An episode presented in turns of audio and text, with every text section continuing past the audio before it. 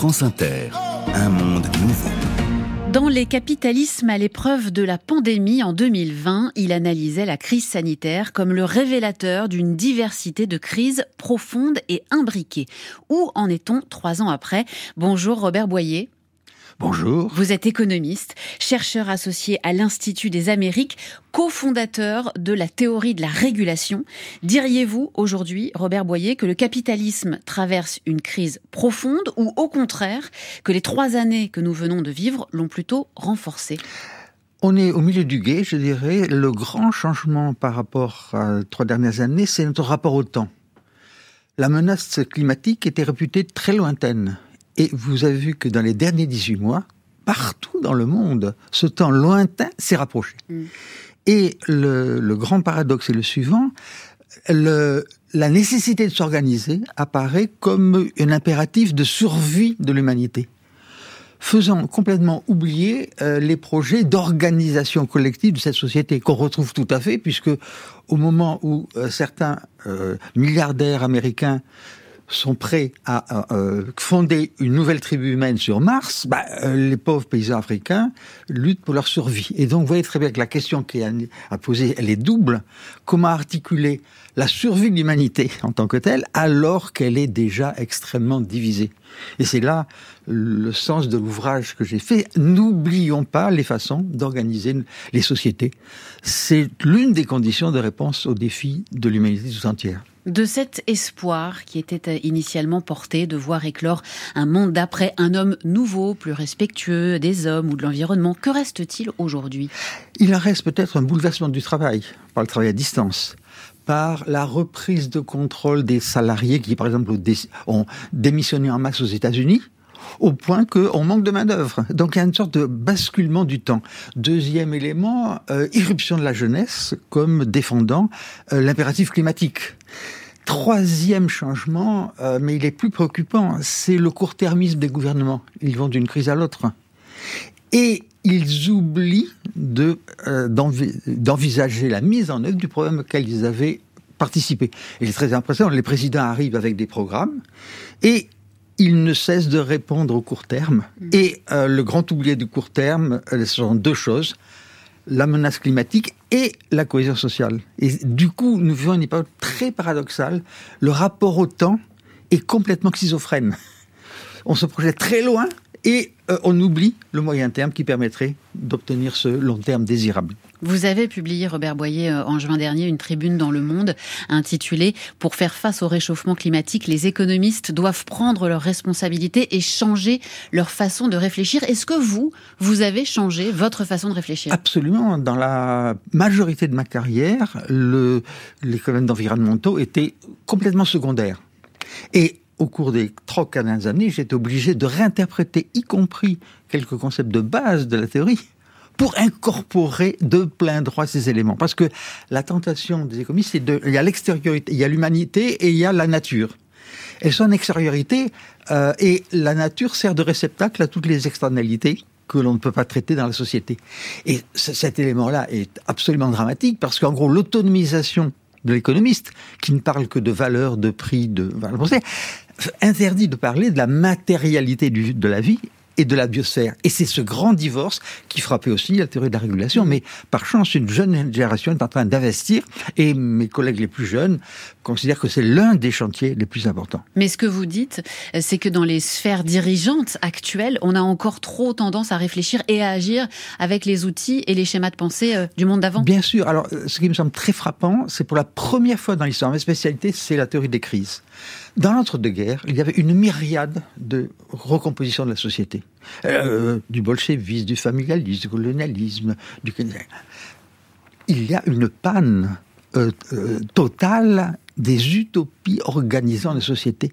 Et c'est ça qui est très très embêtant.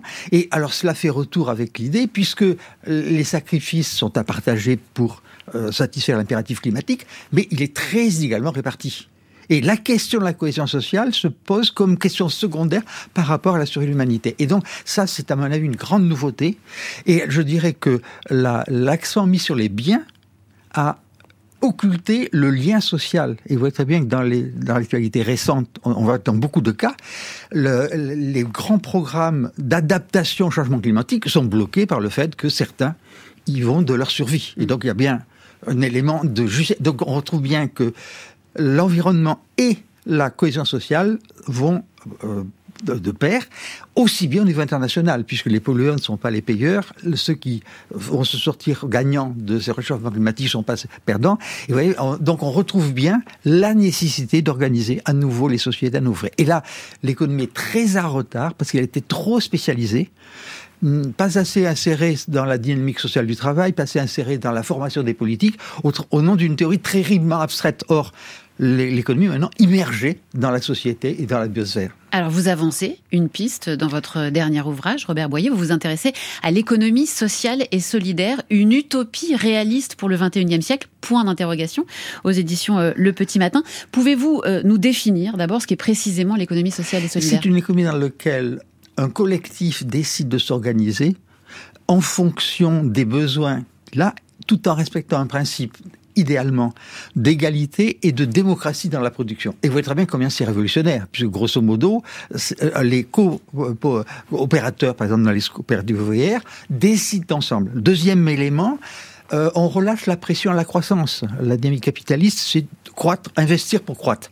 La dynamique l'économie sociale, c'est s'insérer dans les territoires pour satisfaire les besoins tout en défendant la décence du travail humain. Et vous voyez, l'intérêt de, ce, de, de, ce, de, de cette optique, c'est de mettre le monde d'après serait selon ce modèle, bien différent du monde présent, puisque vous voyez, ce serait une auto-organisation. Alors, le deuxième thème c'est la solidarité plus que la compétition. Dans la société contemporaine, euh, on supposait que la compétition de chacun contre tous donnait la meilleure des sociétés. On s'aperçoit qu'il faut organiser la société au niveau de la solidarité de la société, mais aussi au niveau de la production. Et la, la grande et le dernier point, c'est la recomposition de l'intérêt du travail puisque très bien, les jeunes générations sont très exigeantes. Elles veulent rendre compatibles leurs intérêts généraux, leur vie familiale et le travail. Et l'économie sociale solidaire est exactement cette, cette tentative de symétriser production, consommation, euh, contrainte et désir d'organisation. De, de, et du coup, je dirais qu'il est très d'actualité, mais il est complètement oublié par les politiques. Grosso modo, mm. la difficulté. J'étais très. Alors, ce livre est venu du fait que dans les débats électoraux, on a très peu mentionné cette économie sociale, alors qu'elle était, à mon avis, l'une des options qui permettrait de réorganiser les débats politiques. Mais vous pensez que l'économie sociale et solidaire pourrait devenir vraiment l'alpha et l'oméga ah, de l'organisation alors parce que économique Elle, elle naît toujours des interstices, elle naît la paupérisation des salariés, euh, la difficulté d'accès au crédit dans, dans l'histoire au XVIIe siècle, XVIIIe siècle. Donc elle, elle est euh, critique du modèle capitaliste dominant. Mais la contrepartie, c'est que dans toutes les crises renaissent des initiatives locales d'économie sociale et solidaire parce que les euh, groupes sociaux défendent leur survie, défendent la, décence de leur, travail, la nécessité de satisfaire leurs besoins. Et donc, en quelque sorte, vous imaginez que les GAFAM contre l'économie sociale et solidaire, le combat est un peu inégal. Ils ne boxent pas dans la même catégorie. Mais l'économie sociale, c'est celle de l'aménité la, de la vie en commun. Et ça, c'est un élément très, très important dans la mesure où, comme vous avez vu, le stress au travail travail est quand même un élément très important. Il y a quelque chose que réconcilier la, la, performance économique avec le bien-être, y compris des salariés. Et vous voyez que euh, les jeunes générations devaient être très sensibles. Donc ça peut faire partie de la solution. Alors, euh, moi j'ai une, une, formule clé hein, pour mon livre. L'économie sociale solidaire a une longue histoire. Elle ne peut pas prétendre organiser le monde tout entier, mais cette longue histoire est garante de son adaptabilité. Et donc, au niveau local, par exemple, je vous donne un exemple. Très euh, rapide. Avec le tarif d'électricité indexé au niveau européen, voilà que des producteurs d'électricité solaire se sont entendus avec des, des consommateurs pour négocier un prix commun au titre de l'économie sociale et solidaire. Mmh. Vous voyez très bien que cette, cette idée, les acteurs se re, renouent le dialogue et négocient des compromis qui sont favorables. L'économie sociale et solidaire, c'est donc le titre de votre dernier ouvrage. Robert Boyer, merci d'être venu nous en parler. Merci beaucoup pour votre invitation.